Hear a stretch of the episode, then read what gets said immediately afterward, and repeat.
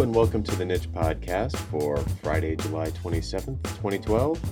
I'm Jonathan Stark. I'm Kelli Shaver. And we're here to talk about building apps that run everywhere. On this week's show, many-to-many self-joins with Active Record, sticky finger swipe in the People dot com mobile site, and a philosophy of comments in self-documenting code. And then we go totally off the reservation, talking about broadcasting human senses, cars for the blind, and a truly horrifying robot dog. So get ready to expand your mind. The Niche Podcast is next.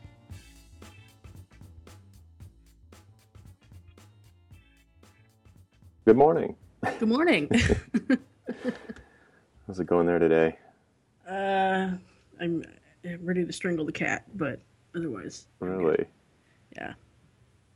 What's he done now? Well, I I fell asleep at like five o'clock last night on the futon here in the office. And, you know, I figured, whatever, I'll get to sleep in a little bit since we're not recording the podcast until eleven. Hmm. eight thirty in the morning, sitting outside the door, and he starts meowing. I thought, well, okay, I'll ignore him, and maybe he'll stop in a few minutes. And and then just a couple of minutes, you know, a couple of minutes later, I just hear this this thud crash, and he just like, continually, like for twenty minutes, just throws himself against the door as hard as he can. And so I, I finally let him in, and it was basically it was so he could come sit by my head and and um, clean himself. Oh, that's uh, soothing. Yeah, yeah, it was it was so not what I wanted to wake up to. You're kidding. Well, as usual, I had a late night also yeah. last night, and uh, woke up to Wednesday is the day when, um, depending on the season, the lawn crews come to the neighborhood.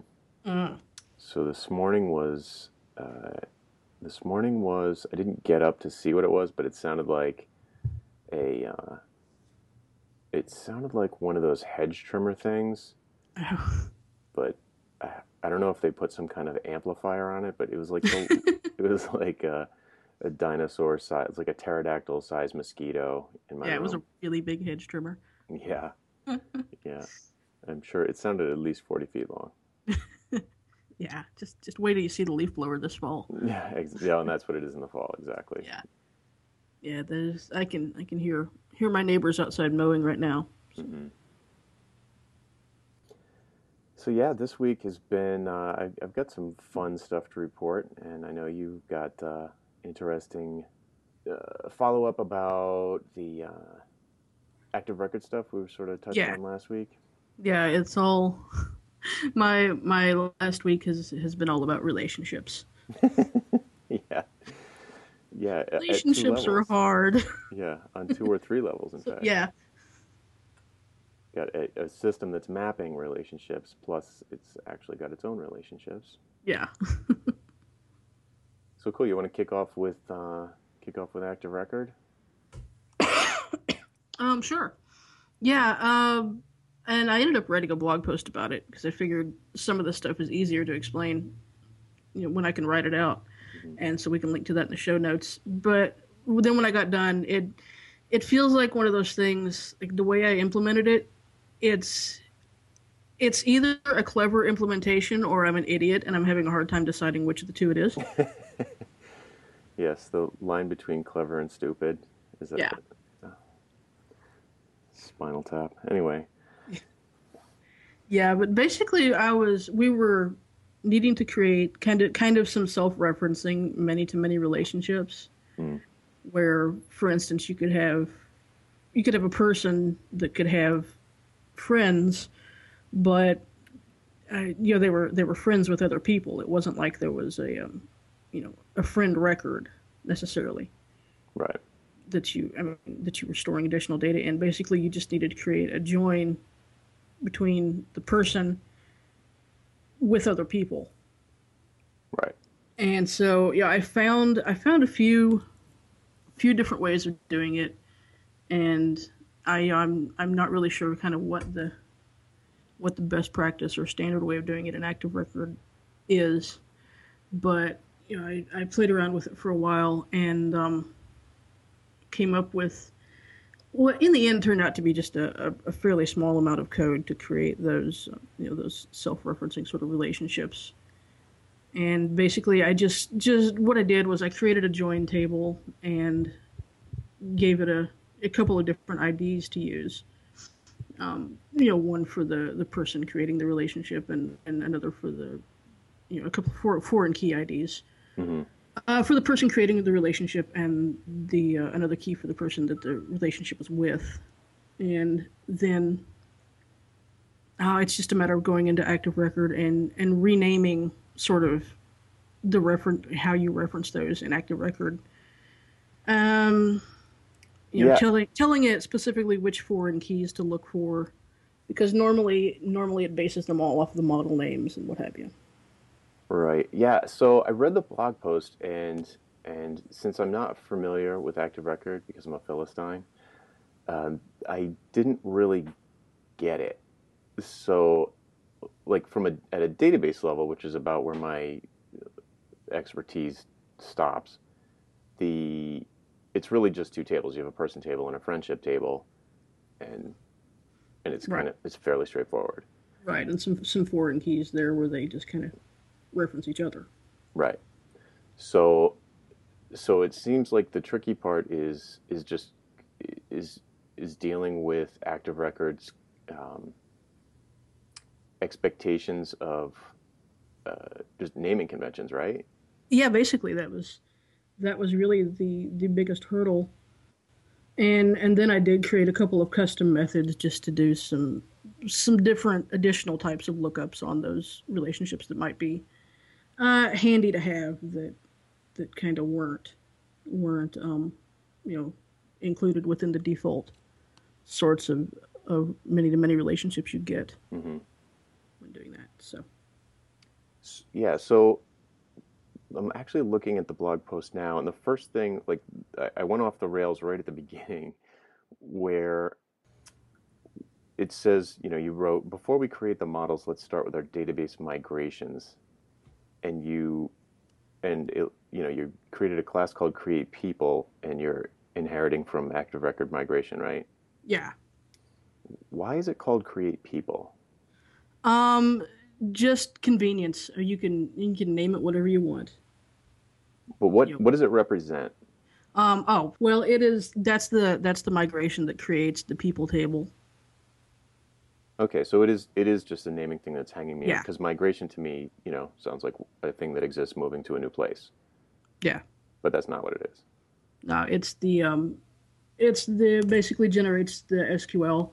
The migrations are basically processed by Active Record and converted into S Q L to either create or modify or drop or, you know, perform some action mm-hmm. action or, or series of actions on the database.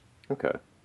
That makes sense when you put it like that, but I, that word migration, I just like, I immediately got hung up on, because I was like, well, it seems like she's creating the table, not migrating yeah. it. yeah, yeah. I mean, I mean, it's not necessarily always, the migrations aren't necessarily always going to be about uh, migrating data. You certainly can, and I'm, I'm sure that's where the name comes from. Mm-hmm.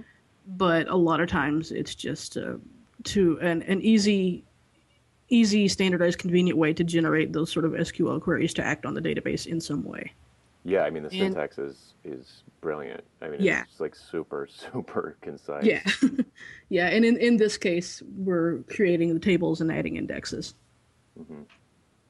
So, so in that in that create table class, create people class rather, um, you've got you define two functions, up and down. Yeah. And up makes sense, uh, more or less. But what's down doing there? Is that kind um, of like drop if it exists or something? Yeah, down. Actually, when you when you perform a database migration uh, with Active Record, you have the option of, of rolling back to previous migrations. Oh, okay. So that's what the that's what the down does. So it's kind of like an uninstall for software. Yeah. Yeah, okay. yeah. So if you were going to reverse this, it would drop the table. Okay. Yeah. Yeah. Oh, I, I mean, sense. you know, you completely don't, you, you totally don't need to have a, a down state, but, you know, it's a good idea too, if you need to roll back changes. Sure. Okay. That makes, that makes total sense. And then the, the uh, last thing that didn't make sense to me exactly was the syntax for the, again, I'm not like a Ruby guy, so this might just be a basic Ruby question. Mm-hmm. Um, but the third line of that says create underscore table, and then you've got open paren, people, close paren, do, and then T between pipes. Yeah. Um, that almost looks like a looping syntax, but it's not, is it? It's, it's you're saying create table and then add a reference to it in a variable called T. Yeah, yeah, it's a block. I see. And and the t- it's a it's a block, and then the T references the table that you're creating, and so then I'm adding those uh, those properties to the table. Cool. All right. Well, I mean, that's probably totally probably totally embarrassed myself to the Ruby snobs in the crowd, but uh, uh, but it's I mean the syntax is awesome. One, you know, I guess the only thing I would say is once you understand it, because it's not. It's a little bit, it's almost so concise that... Um, that it's not immediately clear. Yeah, it's not clear what's going on to yeah. somebody who's used to like a C-based programming language. Yeah, yeah. And actually, uh, migrations alone, to me, are reason enough to use Active Record over DataMapper. Yeah. And I know there's I know there's some DataMapper plugins for migrations, but I don't think they handle it quite as quite as concise, concisely or as elegantly as, as Active Record does. Mm-hmm. Yeah, I mean, so the flip side of that is is that if you are using Active Record, then you are sort of bound into its convention, its naming conventions. Yeah. Uh, and if you try and work against that, it's uh, it's difficult. It's, I mean, that's kind of what we ran into here, right? Yeah, yeah, and it it wasn't so much, I guess, difficult as it was just uncommon, or or new to me, because I mean, I find. I find if you generally follow the way Active Record works, in a lot of cases, you don't really need to break that mold because it, it does a pretty good job. But then when you get into things like maybe where you're a table that's referencing itself and, you know, that kind of stuff, then, yeah, you're, you're going to need gonna need to make some changes there. Mm.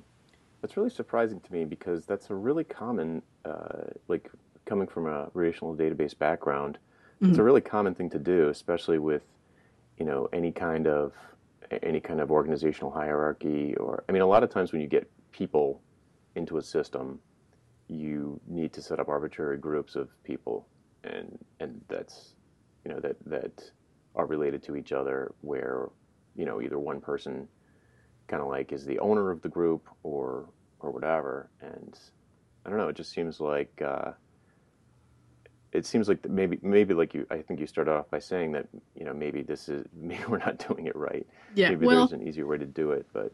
Well, in the, you know, in the, in the sort of situations you're talking about there, it's, it's easier because you have a, a person and then you have, you, but that maybe owns a group, and then you have other people that belong to that group. And so again, you don't really run into this, this issue because you're, you're referencing members of a group. But in this particular instance, what we're doing is we have a person that can have collections of people, and not collections of people through a group.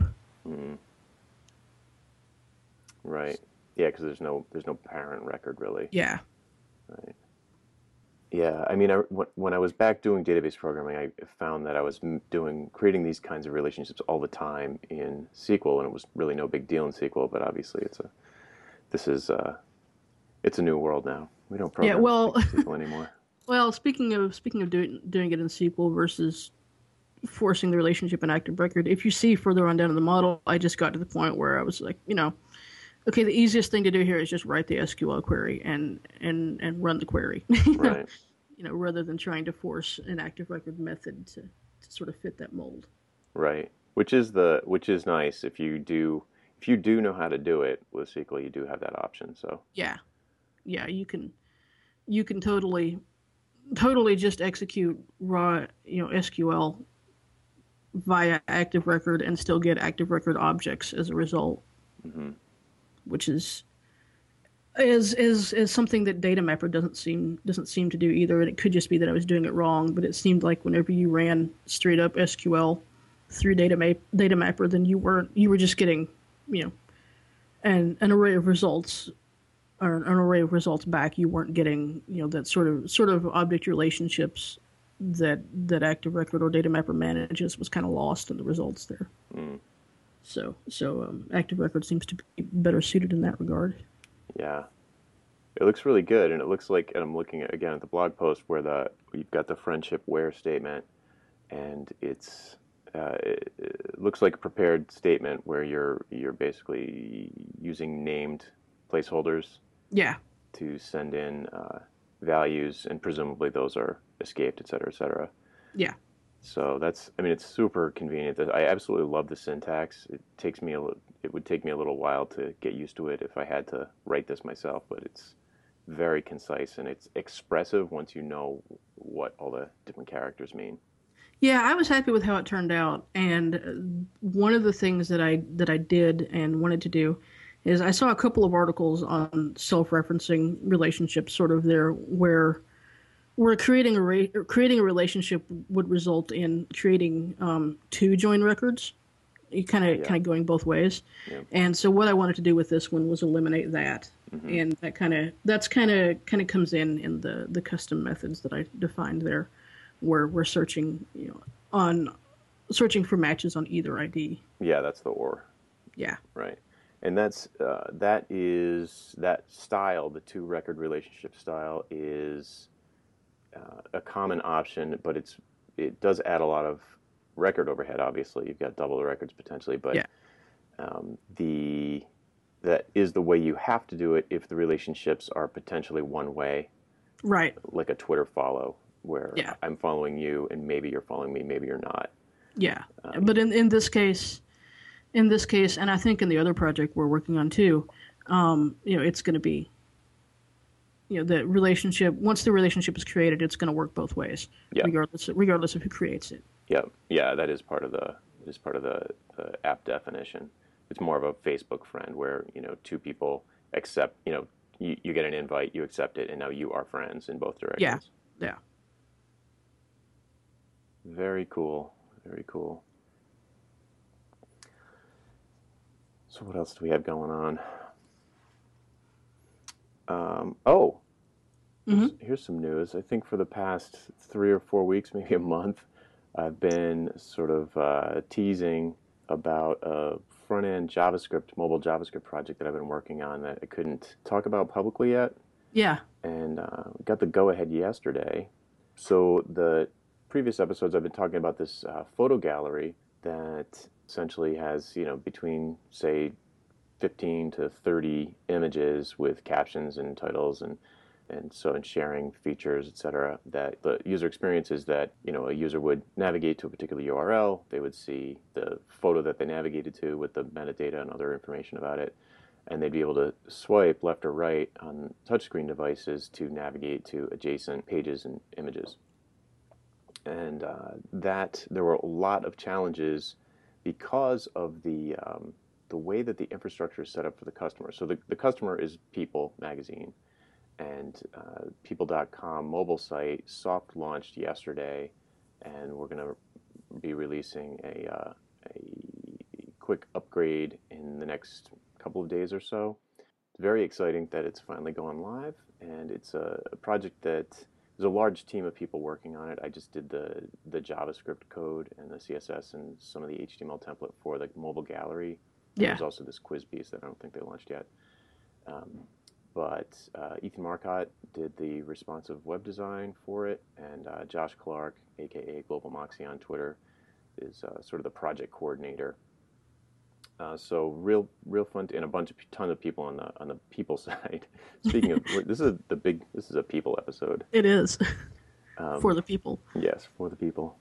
So big team on the People side. A lot of people involved. Certainly. Uh, It's, it's a fun project to work on because it has so many constraints. Yeah. So like the, the idea of doing a swipeable image gallery is really not that hard uh, these days. Um, support, you know, right now we've got support on uh, iOS, uh, Android, and uh, Kindle Fire. And it's looking good. Fails over nicely to non-touchscreen devices uh, or, or non-gesture devices. It's pretty sweet. But some of the challenges are, they they get, I, I don't think I'm exaggerating, when they told me the actual number of how much traffic they get per mm-hmm. month, it sounded like they said, uh, you know, thirty bazillion, like the number was so high that it doesn't even matter. They get like an insane amount of traffic. and it's very, it's a lot of images. So yeah, yeah so they can't, their infrastructure, uh, it, it, unsurprisingly, is heavily distributed over C D N. Yeah, I was just going to say it's probably probably highly distributed. Right. So they need to make things as static as possible because they couldn't be doing database requests and respond to, you know, in, in a cost-effective way or a time-effective way and deliver right. a good experience. So you have to do a lot of, so you're basically given, um, in my case, I was basically given some static H T M L that was the um, sort of worst case scenario H T M L for the the weakest mobile devices, let's say. Mm-hmm. And then I had to progressively enhance that uh, in a variety at a variety of stages for different devices. And if I, if there came a point where um, I needed to change something about the H T M L, it was basically I basically couldn't do it. So yeah. So and the H T M L, you know, it's the H T M L that that we designed, but as you're trying to progressively enhance it later, it's like, oh man, it would have been cooler if the H T M L was like this instead of like that. Yeah, but it's, yeah. It's like it'd be nice late. to be able to do those little minor revisions. Right. So instead of that, you end up like parsing things out of the H T M L with JavaScript and then rewriting the page. So then when then when you add on um, includes for commenting, like Disqus includes mm-hmm. and Facebook includes and uh, links to sharing via email and S M S and yada, yada, yada, uh, plus analytics tracking code, and it just seems to go on and on. You've got to, oh, and let's not forget ads. Yeah. Um, you end up with this really, really snarly um, performance issue where you've got you've got some scripts that might be blocking page load, or uh, it's just, it's bizarre. It was totally amazing how complicated it was to uh, to get it working, which I think I think we have it super super solid as of this morning. So that's awesome.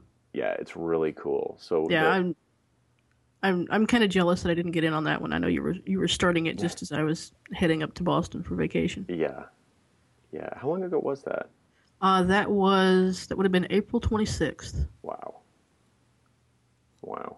Yeah, I mean, I literally rewrote the thing from scratch three or four times to take different approaches uh, to solve the performance concerns. But we, I think we finally have it nailed uh, using a combination of of image preloading and D O M manipulation. Um, you know, so like repurposing the template that the user originally came in on. So like, so the gallery, let's say the gallery has twenty pages, um, and on any one of these pages, a user can like share a link to yeah. one of their friends.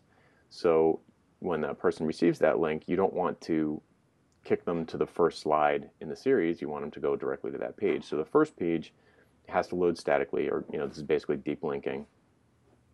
So you, you head in there and uh, bang, you land on the page. And from there, some if, if your device is capable enough, and we use Modernizer, uh, or at least pieces of Modernizer, to detect what your features are, the capabilities of the device you're on. Um, you we then layer in JavaScript to do things like um, preload the images on either side of the page that you're on, uh, preload data from the pages up, up, you know, on either side, and uh, potentially, and it, it, there's all sorts of like weird idiosyncrasies where you get to the last page, and the last page of the gallery is like links to other galleries, so it has a different H T M L template. Yeah. So you have to kind of like. You have to like sort of do some monkey business to go to and from that last page because the H T M L template's different, so you can't just like replace the data in the current page. Right, right. You can't just drop it in. You have to have to manipulate. Yeah. Just some, some more D O M manipulation there, and what have you. Yeah. So you either need to retrieve it uh, from from that differing page, from that last page, and store it somewhere in the D O M of the regular pages, or vice versa. Store the templates for reuse. Oh uh, yeah, I guess with the um. with the sort of swipe interactions that you need to have there, and you know the the needing to preload, you know, preload data to sort of to make that, that swipe experience, you know, more smooth and, and to give the, you know, the the look of swiping left and right. Uh, then yeah, you're gonna. I guess you do need to pull that into into the D O M mm, in advance, right? So that, yeah. that actually brings up a really interesting distinction that that I sort of knew internally, but as we were discussing this with the client, uh, it became apparent that it was it was important to make a distinction between three things about what what we are referring to as swiping from page to page. So in in their mind, swiping from page to page was, you know, the the a combination of the finger gesture and the response of the user interface. And there are actually three levels going on there. So the first one is reading the swipe gesture at all. Yeah. So yeah. So if you're on a device that supports touch move, you know, touch events basically, you could you can uh, capture a swipe motion, and that's there are plenty of libraries that allow you to do that. It's not the hardest thing in the world to write yourself. It takes about fifty lines of code if you're, uh, you know, it, it's not that hard. But all you're really doing is you're capturing a swipe gesture. You're not necessarily animating the page in a left-right sliding motion. You just said, hey, a swipe happened. Right. Uh, a swipe doesn't automatically correlate to a to a motion. It, yeah, to an animation. And in an the animation. Client's mind it did, but in my mind it didn't. So there was a disconnect there. Yeah. So they would say things like, oh, swipe's not working. And when, in, it, in fact, swipe was working, um, but the the... the visual navigation from page to page was just it replaced the page. So it was like a hard, so the first iteration of this was you would swipe and it would just navigate to the next page, normal browser navigation. So no Ajax, yeah. no Ajax, no D O M manipulation, but that is a swipe interaction.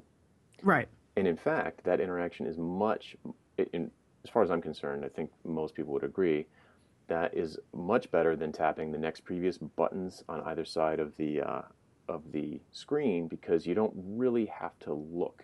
You don't have to be careful about where your finger lands. Right. You don't have to think about it. Yep. Yeah. You're not going to accidentally, you know, toggle the Chrome, which is a, a feature of it. You're not going to toggle the caption, which is another feature. You just swipe, and you know you're going to go to the next page.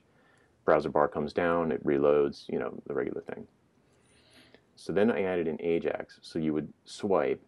And then it would just, it would, the, the data from the next page would be retrieved, and the current page would just be updated to uh, to look like the incoming page. And, you know, I yeah. would, I would. So, the, so there's no browser Chrome. There's no, I guess probably at that point, which obviously comes up as an issue, there's probably no, no visible indication of, of the swipe until the new data loads.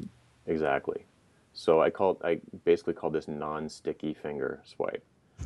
So the the non-sticky finger swipe um, is is a lot better from a user experience standpoint than the full page reload swipe, because obviously you're not pulling all this duplicate H T M L over the wire or over the air, and uh, you're not you know there's all sorts of um, script includes in the main page that don't need to be re-parsed you know when the next page comes in. So you're you're removing a ton of overhead. It's a huge huge difference. Yeah, and, and it's not as big a disruption to the user experience, because you don't see that flash of the Chrome coming down and then disappearing again. Mm-hmm.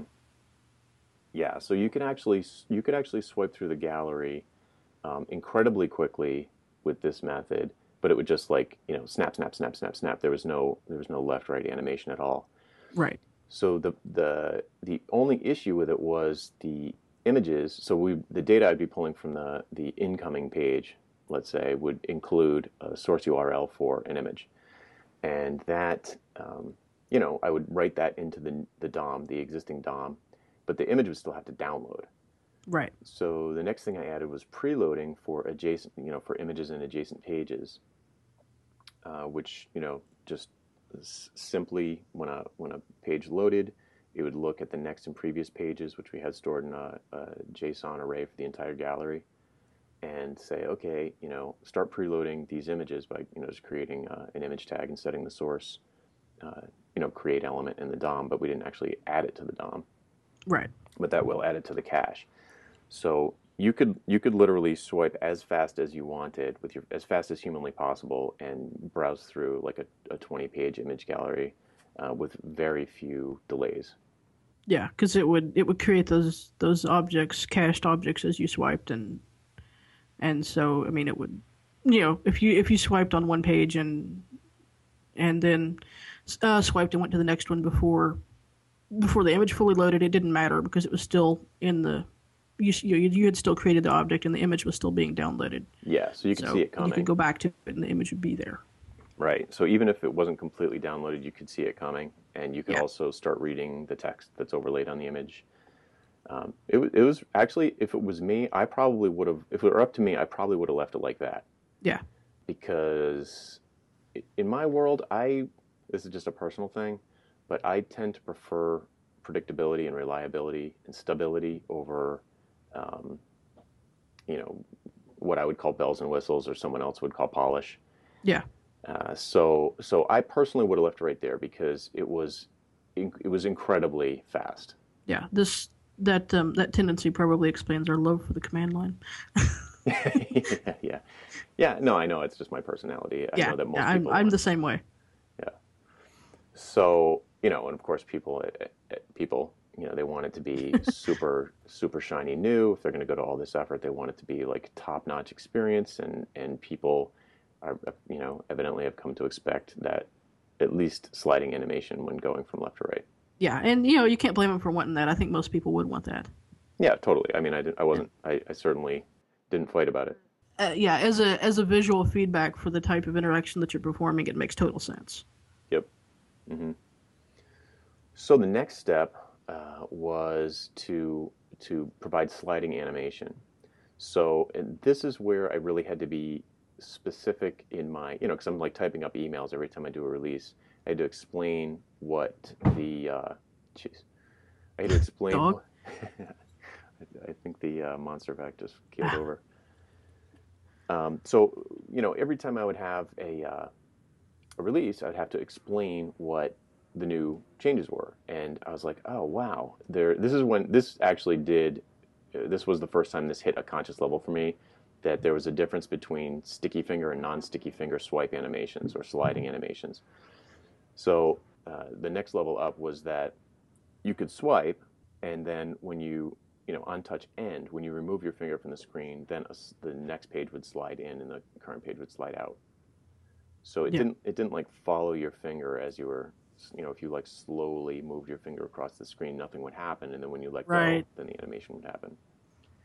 And this required this required two things. So at this point, I had been preloading images only. At this point, I needed to preload the next and previous pages completely, so that there was something to show uh, as the new page came in. So prior to this, I you know you only ever could see one page at a time. Mm-hmm. So I could just use the H T M L for that one page and update it every time. But now we have to create three pages at a time based on that same H T M L, so that you could potentially show a, any a combination of any two at the same time. Yeah. Yeah, that, that seems like a huge kind of leap in complexity right there, just going to that. And I mean, not even not even dealing with the, the finger follow yet. Yes. The the as soon as you need to display essentially two pages at once, uh, it can nuke your code. So yeah. you, for example, if you, let, let's just give an example of a jQuery style thing. So many people are familiar with that. You are, you set up your H T M L template. You, you're going down this path that I'm describing, where you, you're building it in stable releases where, you know, it works uh, it, at each, you know, level as you're adding functionality. And as soon as you go up to that point where you switch from showing one page at a time to showing two pages at a time for an instant, all of a sudden, if you've used I Ds instead of class names on any of the key uh, H T M L elements, you're you're borked, because now you've got two of them. Yeah. So if you're using jQuery, let's say your image, let's say your, your page wrapper is, you know, page I D equals page wrapper, and as far as you were concerned, it was always going to be unique in the D O M. Yeah, that's not the case anymore. Not the case anymore. Uh, fortunately, I've been bitten by this in the past, so I didn't do that this time, but that is a, a typical type of issue. So you have to basically use class names everywhere, because you never know how many pages you're going to have in the D O M at one time. Yeah, that, that would have bitten me had I had I been doing it. I, I know for a fact that I, I wouldn't have thought of that and would have just jumped straight to using using an I D, because I'm like, well, okay, it's it's only going to be the one element, and it's you know it's it's faster, it performs better. Exactly, right.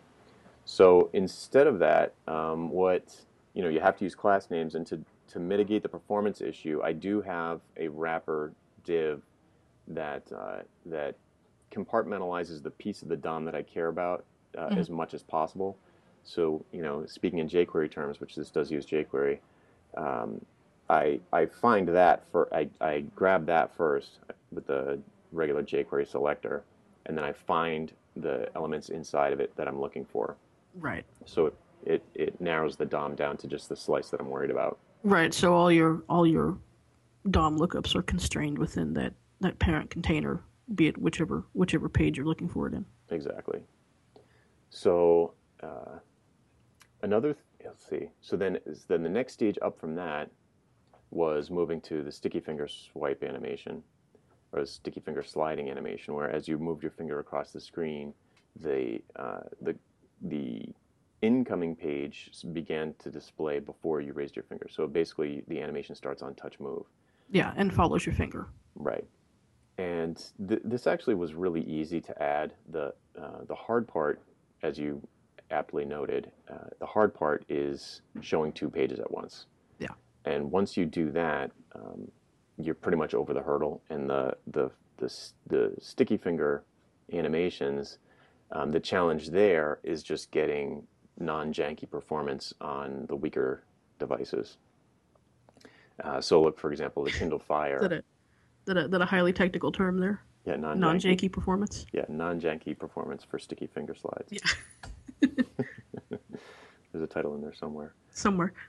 Um, but yeah, so the uh, the issue there becomes really just one of optimizing for different different systems. It's not really a it's not really a logical.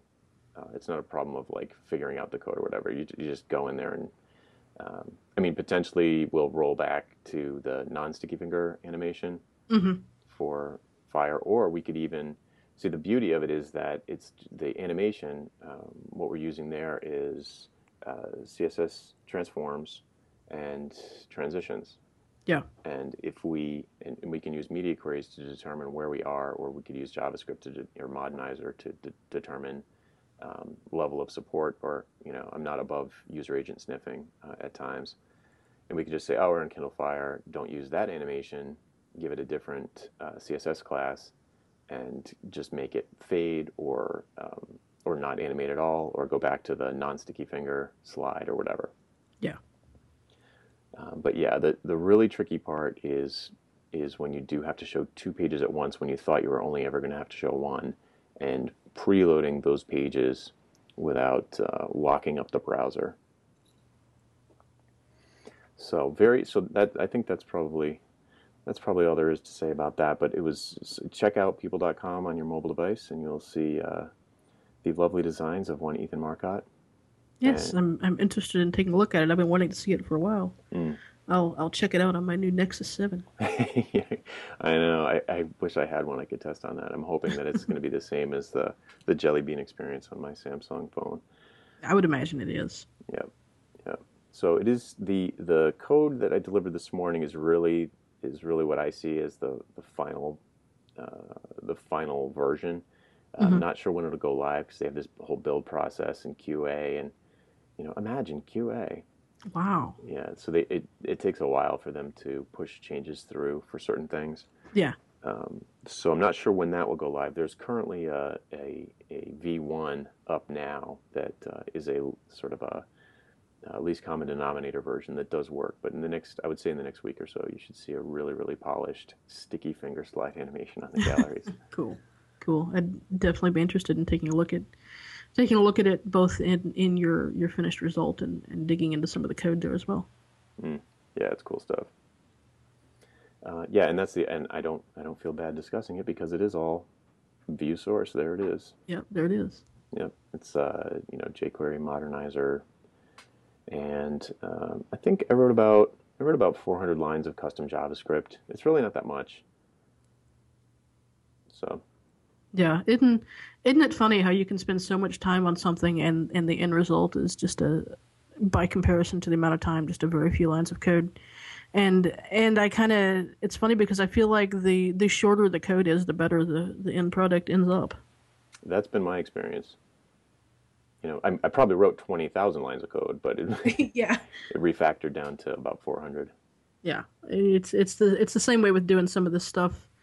Uh, doing some of the stuff in Ruby. I mean, you know, you spend, you start out with something that's you know, it's it's it's not very dry and it's not very compact or efficient, and, and then you know you just pare down. Mm-hmm. Yeah, there's still there's still some fat in this too. I could refactor a couple of things, yeah, make it a little bit more abstract. Um, but at the same time, sometimes uh, you know I'm not I'm not always anti-dry, because um, adding a lot of branching inside of a function, or adding you know like uh, deep nests of function calls, it's, it's just can be really really hard to debug. Yeah, yeah. Sometimes I'd rather sometimes I'd rather repeat something in a couple of places. You know, if there's you know like if, like you said, if you have something that's say you've got two functions that are very similar, but there's a minor difference. I mean, you could maybe abstract it out into a single function and save yourself some lines of code there, and you know, just handle things with conditionals and, and different cases and, and that sort of thing. But then it just, you know, debugging becomes an issue. And if you want to expand on the functionality of one of those elements later, and, and maybe not the other one, then you know, again, it becomes an issue.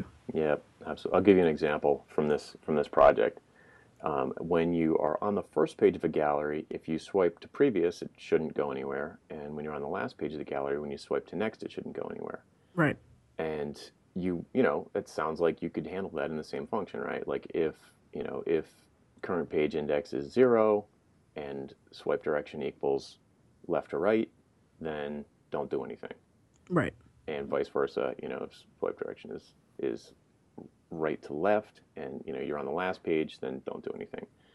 But as it turns out, um, that logic, and, and at first that's what I did, right? So it's like, it's, it's, it's just like return out of the sliding function if either of these things is true. Yeah. But then when you start caching the pages, all of a sudden when you are, when you're on the first page, you need to do... Yeah, there's, there's nothing there to cache. Right. You, there's nothing to cache on the left-hand side, so to speak, and there is something to cache on the right-hand side. But then you need to, and you need to, um, this is a little confusing, but if, if the user came in on that first page, if they linked in directly to that first page, which is the most likely place for them to land, um, there's no left arrow in the H T M L template to visually... You know, there, because there's no previous page to go to. Right. But since I'm since I'm using that, each whatever page they came in on becomes the H T M L for the rest of the gallery, photo pages in the rest of the gallery. Mm. So when I I need to know that when I'm preloading the page to the right of the first page, I have to programmatically add a back arrow visually on the screen. Oh yeah, yeah. So you you need to know where you're at and where you come in at, so you know which elements you need to draw. Right. Conversely, when if somebody came in on the last page of the gallery for some reason, um, I don't have the H T M L that I need for a photo page. I have a, it's a, basically a list view of links. Yeah. So to cache the previous page, I have to le- actually do an AJAX request to the real previous page and pull all the H T M L and cache that instead of cloning the H T M L that I'm on. Right, because the H T M L that you have isn't isn't going to work. Exactly. So that's just, and it, and it spirals on and on from there. So like the, the page caching has a big chunk of, of um, if has a, of, what am I trying to say? The page caching function has a, a big chunk of um, stuff that applies to the caching the next page in a series, and a big chunk that's similar but but different enough that I kept them separate separate for caching the previous page. And you could, I could have, it, it was like an on-the-fence type of thing. It's one of those things I could have refactored and added some if-then nesting, but it would have been, as soon as I go like, as soon as I, I get like more than two levels deep in a, like uh, logical, you know, conditional nesting, I, yeah. my skin starts to crawl. Yeah. You know, if I can't see the entire block on the screen of my little tiny MacBook Air eleven inch, then I, I basically can't stand it. So yeah, uh, um, I I have some Ruby code you may want to stay away from. Yeah, I cannot stand long blocks where you're scrolling down and you're trying to figure out, is this the closing brace for that yeah. or that? Yeah, well, in, in my defense, most of most of my line length and some of the code I've been writing lately has been, you know, has been formatting. mm-hmm. rather than, you know, rather than um, um, logic. Mm-hmm. Yeah, yeah. I mean, it's it's so. it's always it's personal style, and it just yeah. it, as long as it works, it works. But I do I do spend a lot of time thinking about uh, how easy something is going to be to debug. Yeah. Later. Yeah, I I totally get what you're what you're saying there. Though when when the logic gets too long, it gets it gets worrisome, because if your if your logic on these things takes up, you know, that much that much space, you know, maybe it should be broken out into into separate functions. Right. Right. Just so that yeah, or different blocks, or that even even if they do have overlapping code, it's like, you know, if it's fundamentally different, if there are significant changes, then uh, I sometimes make the judgment call to just not consolidate them. Yeah. The other thing I do on that topic is um, I do not use short variable names. Um, and I, I know that people, I, I don't know, I mean, people generally, especially in JavaScript, since you're sending everything over the wire every time, people sort of frown on that. Um, but I I just, I, I can't do it. I cannot yeah, use it. I, I don't either. You know, I'm I'm probably probably doing even less now than I did before I started working with you, because yeah. I've I've picked up on your your, your name all things mm. tendency. But yeah, I like nice descriptive names. Yeah, I mean, especially if you're I mean, especially if you're working with other developers and you have to talk about the code, mm-hmm. you know, use yeah. you, I use the name that I'm gonna call it. Yeah, it kind of kind of the code kind of ends up self documenting itself that way. Exactly, and it it really. You know, I, I, it happened to me a few times on this project where I just, I, I, you know, refactored the code and the meaning changed. So I went and changed the variable names to match the new meaning, uh, which, like you said, is, makes it self-documenting. You don't have to, I mean, I add a lot of comments too. You don't have to, though, because you can read, it It says what it is. Right. Um, yeah, I, I once read, read something that kind of really rang true with me about commenting code. It said when you're com- it said that when you're commenting code, your comment should be explaining why you're do- why you're doing something, not what you're doing. Mm-hmm. If you have to write a comment to explain what you're doing, then your code is not not written well. Mm-hmm. Totally agree with that. I yeah, I totally agree with that. So I when I, I I am a liberal commenter, but like you said, I don't want to have to update the comments after I if I change the code.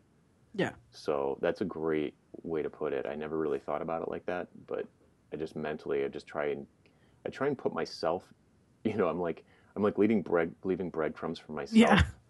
So like I can get back into the mindset that I'm currently in, you know, like yeah. if, especially when I write something that's, that really needs to be opaque mm-hmm. for some reason, it needs to be abstracted. Um, I'll, I'll write a long note to myself about why I did it like that. Yeah, so your your comment should discuss why you made the decisions you, you're you're making in the code, not the specifics of, of what you're doing. Right. Yeah, absolutely. I think that's good advice. So fun. people dot com mobile site is currently live. You can check that out, people dot com, or uh, you know, but it is going to get uh, uh, a bit of an upgrade in the next week or so. So stay cool. tuned. Cool. So, wow. So, I think what I'd like to talk about next mm-hmm.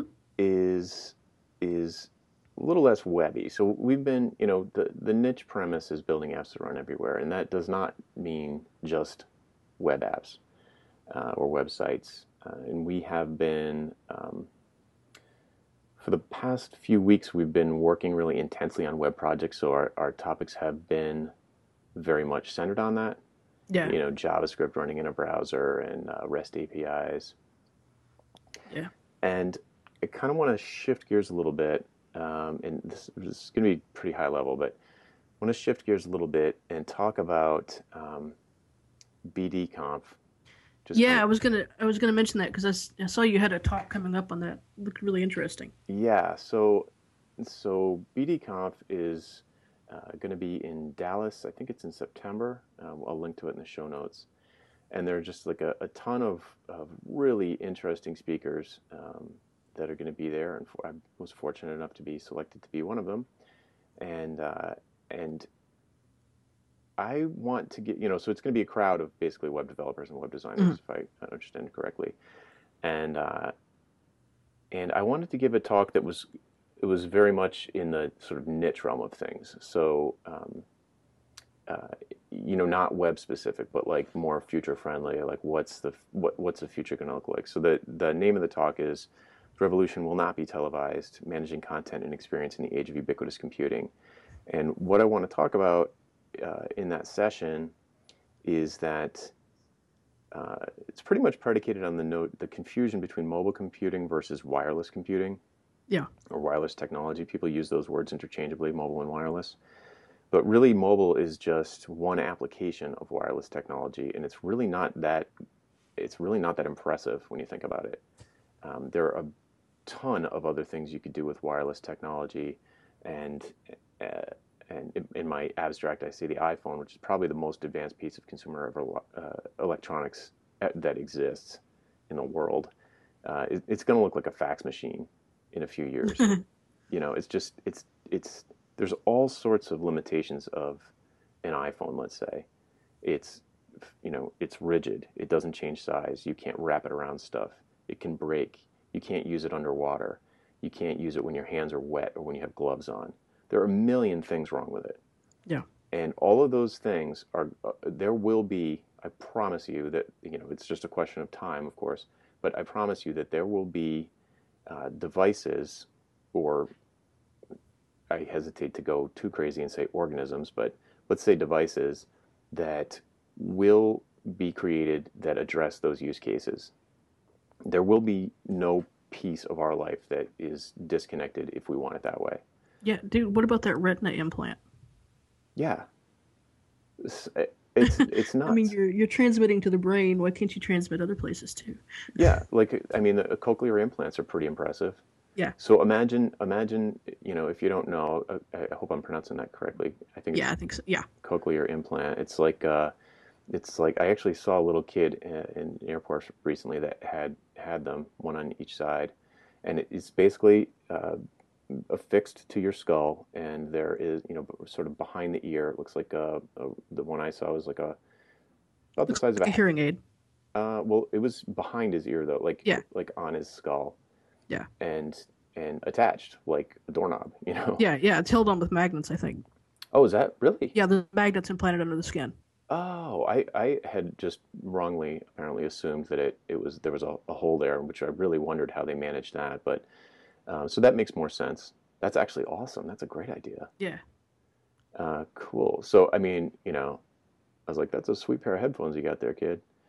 Um, so so yeah. So it looks like a little. It looks like a poker chip, like a black poker chip, and it's just sort of like sticking to your head, and then there's. You know, an actual implant inside the head that, you know, has a basically a wire that goes into your oral nerve um, that allows you to, you, you can't hear, apparent, you know, evidently, you can't hear sound the way that, that people with typical hearing hear sound. Yeah, but, actually, it's gotten really good. I found a, I found an example of it a while back, and I'll try and find it, link to it, so we can mm-hmm. link to it in the show notes, of the, the evolution of the quality of the cochlear implant over the years. Mm. So, so imagine that. that right now the hearing is maybe not as good as standard human hearing, but eventually the technology will get small and cheap enough enough, small enough and cheap enough that it is on par with regular hearing. And then imagine if the technology gets even cheaper and smaller, it gets better than human it's hearing. It's better. Yeah, and, and they're they're just now starting to get into this, uh, you know, it's in terms of vision too, and. Um, Which is really great because for a, the longest time, if you've had retina damage, there's there's all kinds of things they can do for the eye, but if you've had retina damage, you're pretty much screwed. Mm. So, you know, I mean, they're they're just starting to make advances in that area too, and eventually, you know, there's a there is a huge range of the of the the light spectrum that our eyes can't perceive. Yeah, exactly. So, what if you could just tune your eye to see ultraviolet in certain circumstances? I have no reason to believe that that's not going to happen. Yeah. You know, just so, a matter of time. Right. It's a question of time, cost, really. And, and you know, so those are, and now, now imagine, right? So that's just like personal wearable technology or like cyborg type stuff. Imagine that that stuff's all connected and you could actually like jack into somebody else's eyes. Like that's, like... that could, I, I don't see why that can't happen. You know? I mean, it's, I mean, it sounds totally sci-fi, but then again, when you stop and really think about it, it's just data. The technology is going to be there at some point. Yeah. Right? Like, like, you know, Google Glass, right? That's like, yeah. a, it's going to look like a ham-fisted approach to exactly this. Like, a Google Glass is an external, uh, it gives you the external ability to, to jack into somebody's visual stream. You know, it's not implanted in their eye, but it's the same thing, right? I mean, it connects to your phone. You can, it can broadcast to the internet. And, yeah. you know, once the bandwidth and once the technology is squared away, all the pieces exist. All the pieces are in place. You yeah. Oh, can it, can it broadcast?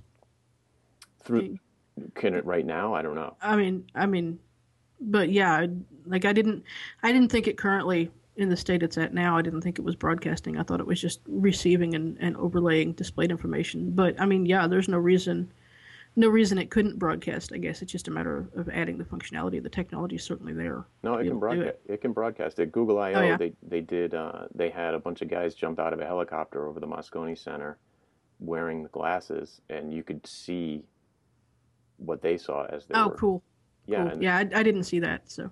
Yeah, I mean, it might have been jury rigged or something, but it's going to happen, you know. Right. So, so right. whether it actually does it yet or not, that's that's what they plan to do.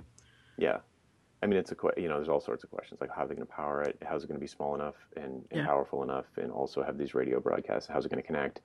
But uh, you know, this these problems will get solved. So it becomes, you know, for you can get into all of the the moral and political ramifications of being able to to hack into somebody's stream of vision. Senses, yeah. Yeah, but you know, and that's one thing, and then there's the whole, you know, yeah. It, it, well, I'll get to that in a second.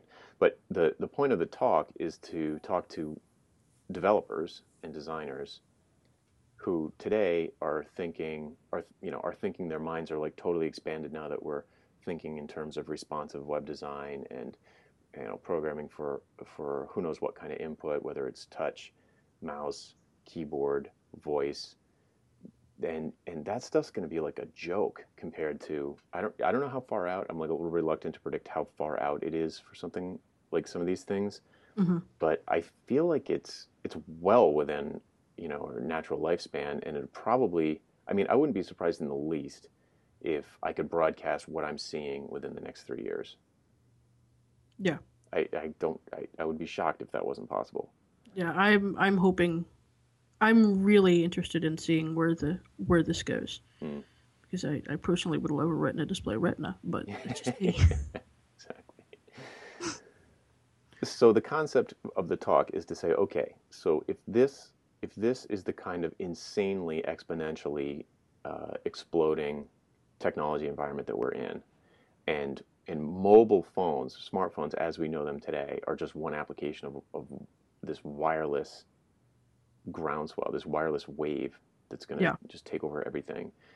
What can we do now to prepare for, um, you know, build applications or build infrastructure that isn't going to get thrown out in three years?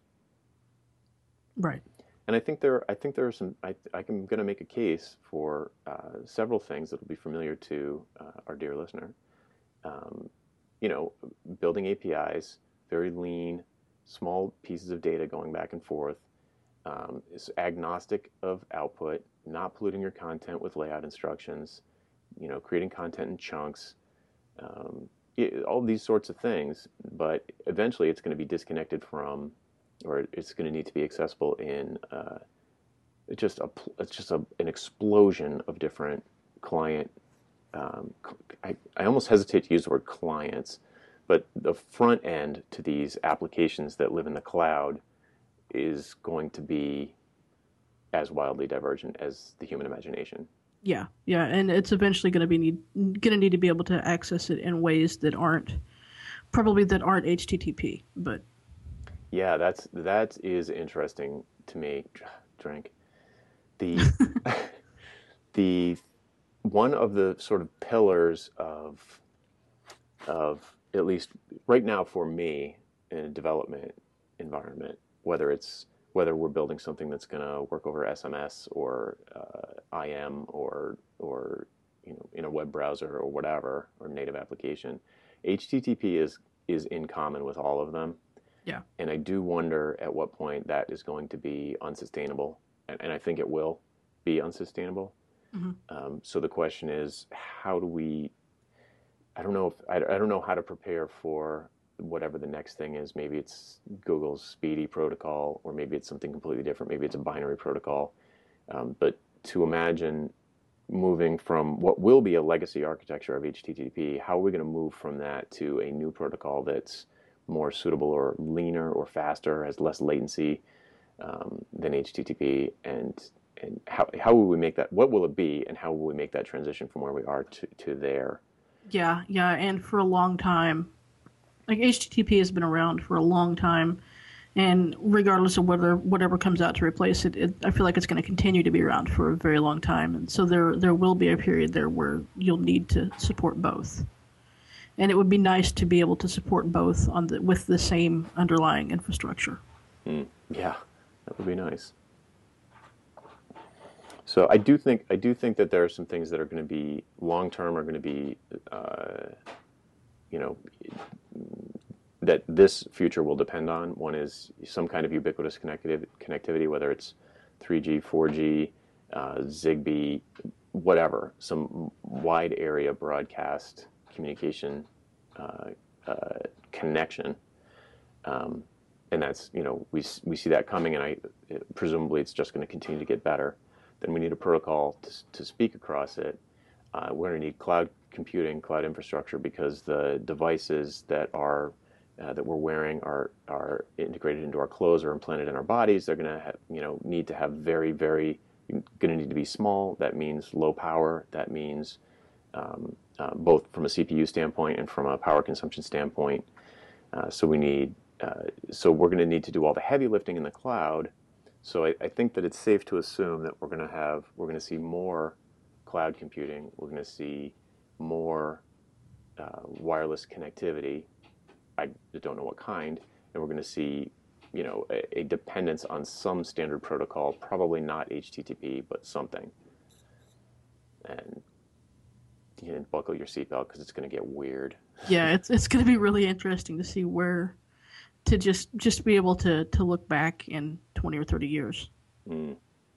I mean, I've been I, I'm going to link to these videos in the show notes. I've been doing research to try and kind of broaden my. broaden my thinking as much as possible before I write the slides. You know, I've got my particular agenda and an outline, but I want to find supporting materials that I can reference for people.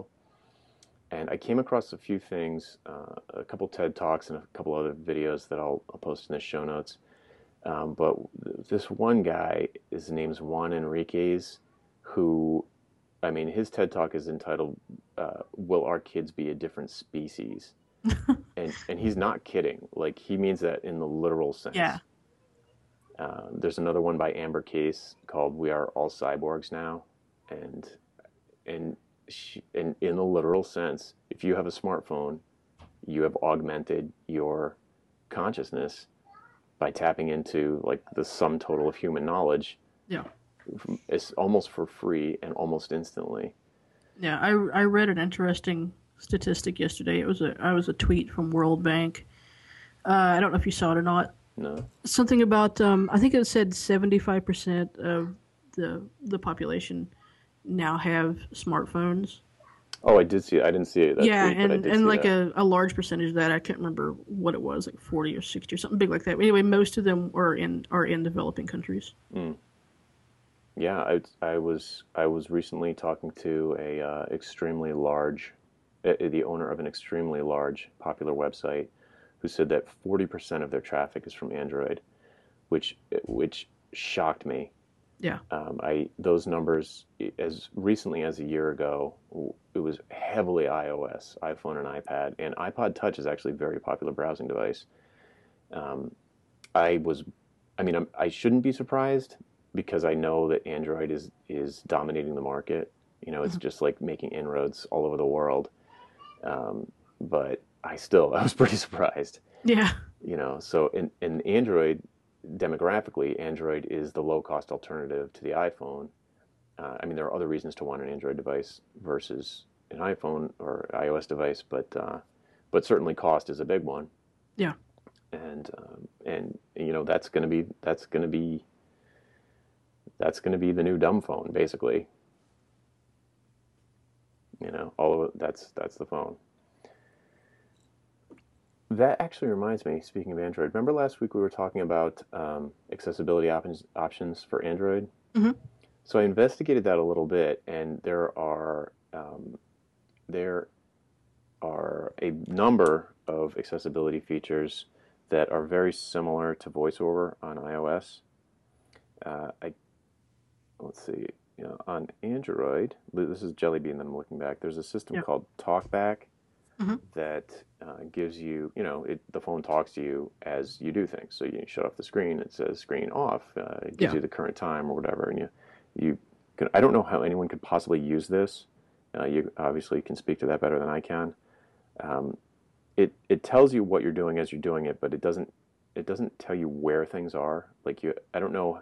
How do you get familiar with?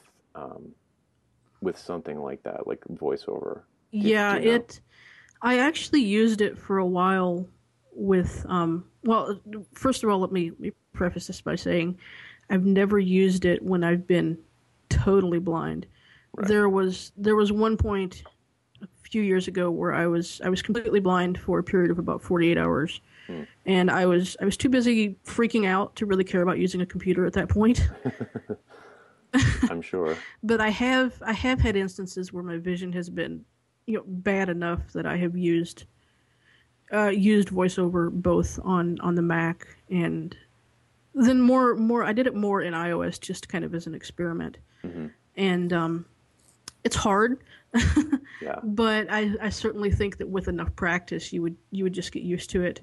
Um, it would be would be really nice on, on the iPad to, if there were some way of being able to provide some kind of tactile feedback, such as, and like maybe a maybe a vibration when you when you touch, you know, over an icon or, or something. Right.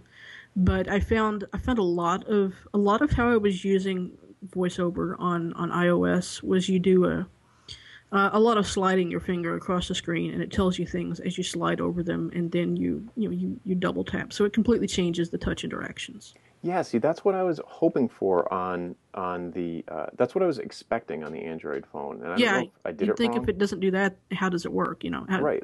It, there's, I, I can't see how else it would function. Yeah, like how do you look around? Yeah, you know, with your finger, and uh, maybe I didn't, maybe I didn't try it right, but uh, um, it's it, the but the the moral of the story is that there are. What I don't know how good they are, but there are a, a rich set of accessibility options on Android um, that uh, that are probably worth looking into. Just for, uh, I mean, even if you don't need them, just for curiosity's sake, it's yeah. uh, it's interesting to imagine because it creates, using the same device, it creates a new interface into the O S. Yeah, it's a it's a completely different experience. Yeah, yeah, but same device, completely different experience, and it really takes you out of your normal um, mode of thinking, or at least for me as a web developer and a front-end yeah. developer, it takes me out of my normal mode of thinking and be like, wow, imagine that. Yeah, because there will be interfaces that we build, uh, and I feel like in the relatively near future, that won't have a visual interface. You know, we'll either use use touchless gestures, Um, or, I mean, I know people are going to go, Stark, you're crazy, but, you know, there are currently toys that you can buy on Amazon that do read your brainwaves, and it is conceivable, I don't think this is going to happen in the near future at all, but uh, it is conceivable that that could be an input method. Yeah, yeah, I think at the moment all it does is, is me- measure levels of electrical current. Yeah. But... it's super dumb, but yeah, yeah. But, but still, they're yeah. they're there and they're being read. I mean, you know, and we're also getting into the land of prosthetics that you know you can people, you know, robotic prosthetics that people can control with their mind, and that's that's very much a real thing at this point. Right. Yeah, and and people are getting paid to work on them, so it's not like it's just like somebody working in their garage. Like, oh, wouldn't it be cool if. You know, yeah, there's like money here, and yeah. and that is going to just continue to get better. Yeah, and I've I've actually, I don't know if you saw the video a while back um, about the car for the blind that actually uses a series of, of tactile feedback to to sort of provide information about the environment. Mm, I hadn't seen that, but I know that yeah. you know I've been following the, the Google driverless car. Yeah, this was this was a, a car for the blind that the you know it meant to be one that a blind person could actually drive, and which is. is kind of terrifying to think about, yeah. but but both both as a blind person and as, as someone who travels on a road, but at the at the same time, you, when they're they're talking about you know dozens and dozens of different points of tactile feedback to provide you with, with information about your surroundings, and doing it you know through through vibration or air or things like that. You know, you're you're really, if you get enough of that sensation coming at you, you're really not creating a diminished experience. It's just a different experience. It could be better in certain ways. In certain ways, yeah. Yeah, I, I, I. It's an exciting time to be, be, you know, working on this kind of stuff because the curve is going through the roof. And uh, it, it, one of these one of these people sort of described it as um, that we're, you know, uh, I'll, I'll link to this too. I think the guy's name is uh, is uh, Danny Hillis was his name, and he talks about the stage that we're in as analogous to when amoebas figured out how to to team up to become an organism. Yeah. And so we're kind of like right now we're kind of like going from the amoeba stage into the organism stage. And if you can imagine, you know, the chances of an amoeba having any idea the com- like what's coming, yeah. what's coming, you know, when it, an amoeba turns into an organism that then creates a government and has like democracy and voting, and I mean, like, yeah, like, can you imagine? There's no it, point being, there's no freaking way we can imagine, you know. But I, I mean, I can't. It seems silly to think out more than like three years. Yeah, yeah, we're gonna we're gonna eventually all be flying around in Borg ships. I, you know, I it it's easy to it's easy to delve into sci-fi, and like, I, like I can't even laugh at that. You know, it's yeah. It's, the idea of a collective consciousness doesn't seem that out there, right? But then then what happens? Like the the the social, political, religious implement, implications of that are. We're not ready. Like, like I'm actually like researching this stuff. I actually kind of freaked out. You know, yeah. It's like I am, which I suppose is good because I'm not young. So like, but I imagine like Cooper, he's two, right? He's gonna, yeah. he's. It's beyond like, oh, he's gonna, you know, he's never gonna know how to use a laptop, or he's not gonna know how to tell time on a on a analog clock or whatever. Like that's nothing. He's not going to know what it's like to, to to not have people reading his thoughts in real time, you know. Yeah. He's not going to know what it's like to not be broadcasting his his sight or whatever. It, it's crazy. It's crazy. So I don't know. Like I said, buckle your seatbelts. It's going to get weird. Yeah, I'm I'm actually kind of kind of sad that I'm not. You know, if I could, if I could reset right now and start over, because you know, it's it's all going to start to get really cool about the time that we're getting really old. Yeah, I I do I I think that it's inevitable that there'll be a certain point where I think I'm just about hitting that point where I'm old enough to be afraid of some of the change that I would have welcomed if I was eighteen. Yeah, and it, because it's really like I mean, when you talk about Talk about, you know, we all know the disruption that happened with the music industry, uh, Napster, and then iTunes kind of like, uh, you know, BitTorrent, and then and then iTunes kind of like reinventing the way music sales worked, and the the crash of the newspaper industry and the potential effects on journalism, and um, and now the, the movie industry freaking out because yeah, people are cable industry, yeah, yeah. I mean, all all of this stuff that's going on. Um, none of that bothered me, and and it's partially, I think, well, mainly probably because I am a musician, and when the Napster thing happened, and, and I got my first glimpse of the internet, it was like freedom. I yeah. finally had a way to distribute my music. You know, never mind getting paid. You know, I'll worry about getting paid for it. However, I'm already not getting paid for it. Yeah. I might as well at least have people hear it. Might as well be broke and popular as opposed to just broke. Right, right. But I'm getting to an age where I'm nervous about the the obvious next steps.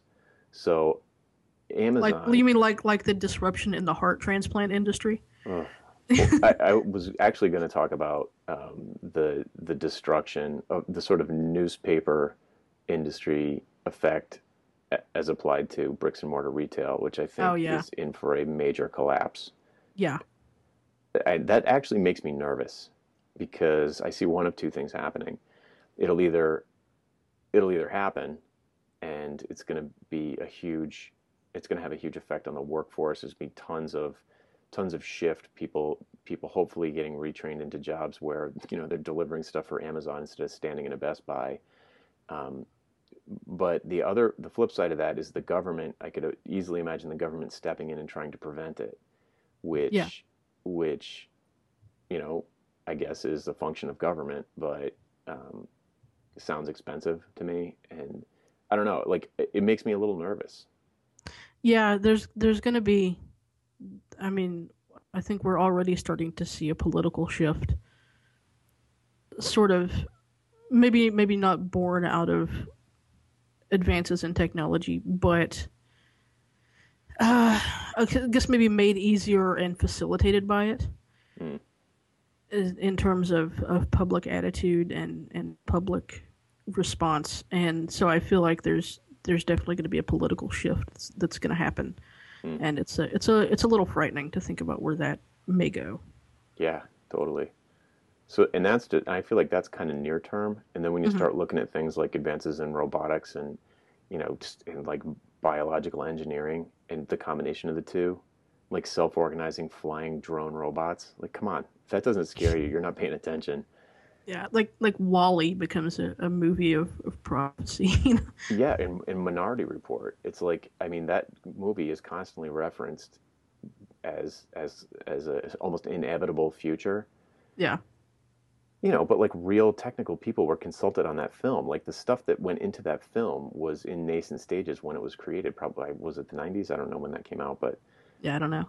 But that's that. I mean, the book is even older, but the the the stuff that was portrayed in the film was more than just like some idea in Hollywood. That was like stuff that was being worked on. So like those little crawling things that invade the hotel looking for, or the apartment building looking for Tom Cruise when his eyes were removed. Yeah. Like that, that's happening, you know? So I, that's, that's the stuff, like it crosses, the technology does cross over to a point where even I, who am a complete techno-utopian optimist, it's, some of this stuff scares the crap out of me. Yeah. Yeah. It, um, I don't know. I mean, I I couldn't even handle your, your, your voice recording from earlier, so. Yeah, I know. That, hopefully no distortion this week, people. There was a video that I'll link to of a robot called Big Dog mm-hmm. that is the scariest thing I've ever seen. And like, I don't know, I don't know how we got into like scary territory, but I guess I'm just trying to emphasize like how radical the change is going to be, so radical that even me, who's someone who's been pushing for it, is freaked out. Yeah. The the this robot is like, it's like the size of a large dog, and it looks like a headless large dog, and it walks exactly like a large dog, and the the guy who's driving it, I guess. It looks kind of like uh, in Empire Strikes Back. What were the, the walkers? The the walkers, yeah. Yeah, but about the size of a Great Dane, and it can. I mean, you just have to watch the video. It's, and if you're familiar with the term Uncanny Valley, um, it's it almost crosses over from looking so it's so closely mimics the behavior of a of a you know like a dog walking that. I think the reason it freaked me out is because I almost felt empathy for it because it looked so live, and to imagine it like, like at one point in the video, the, the guy who's, who's, who I guess created it, I don't know who the guy was, but there's a guy in the video and he kicks it really hard with his foot to try and knock it over. And you felt bad for it? And I felt bad for it. Like like that scared the crap out of me that I felt bad for it. That you got a remo- an emotional response. Yeah. To. To essentially. A, the machine, yeah. Right. Like if I saw a car, you know, get, you know, a parked car. Get like a, kicked. Get it wouldn't, wouldn't, but wouldn't upset you. It wouldn't upset me. I'd be like, God, what a jerk you are for kicking that somebody's car. And this is really no difference. It's not yeah. like a sentient being, but it's I. But I. There's no doubt. I. It was, it was weird. I'll, yeah. I'll link to it. You can see for yourself. But it's. Uh, this is this is our Blade Runner episode. Yeah, and that's exactly what I thought. I was like, I was like, at what point? These are questions that have been asked since the fifties or sixties, or maybe even earlier. Probably even earlier. Nikolai Tesla probably has a patent for this. But I, I just, I don't know. It's, it's just, I mean, we've all been talking about if you're old, if you if you're a person of a certain age, um, you know, we all thought flying cars were going to be here back when we were watching the Jetsons. Like Space nineteen ninety-nine was, it sounded like the far future, and it was reasonable to have a moon colony. Yeah. You know. And and so it seems like forever we've been saying, oh, you know, we're going to have jetpacks and yada, yada, yada. But now it seems like it's going to happen. Like before it was kind of like it will happen someday, but now I feel like someone's going to announce yeah. announce it. Like all all of these things were were a dream before, and I mean they still are. They haven't haven't quite come to fruition just yet, but the technology is advancing to the point where these things seem seem really possible and not just an you know an, an imagined far future type of thing. Right. Yeah. So wow. Very interesting. So so all you web designers and web developers, get your do what you can, do what you can to uh, abstract your tools and uh, and development practices, because there's just no telling what we're going to be developing for in the next couple of years. Yeah. Be programming a giant walking dog. Oh man. Bionic retinas. Yeah. Yep. All right, so we're going way, way over time this time around. Hopefully the, hopefully I can uh, trim some some fat out of here. Yeah, yeah, and maybe maybe add in some Twilight Zone music or something. Yeah. That would be funny. We should put sound effects in. Yeah. Jets in the car zooming around. Right. Rosie the robot. Yeah. Yeah. Spacely. Was it Spacely Sprockets and Cogswell Cogs? Nice. Good memory. Spacely. All right. So I guess that's our show for this week. I'm Jonathan Stark. I'm Kelli Shaver. And we hope to have you again next week for the Niche Podcast. See you then. Bye-bye.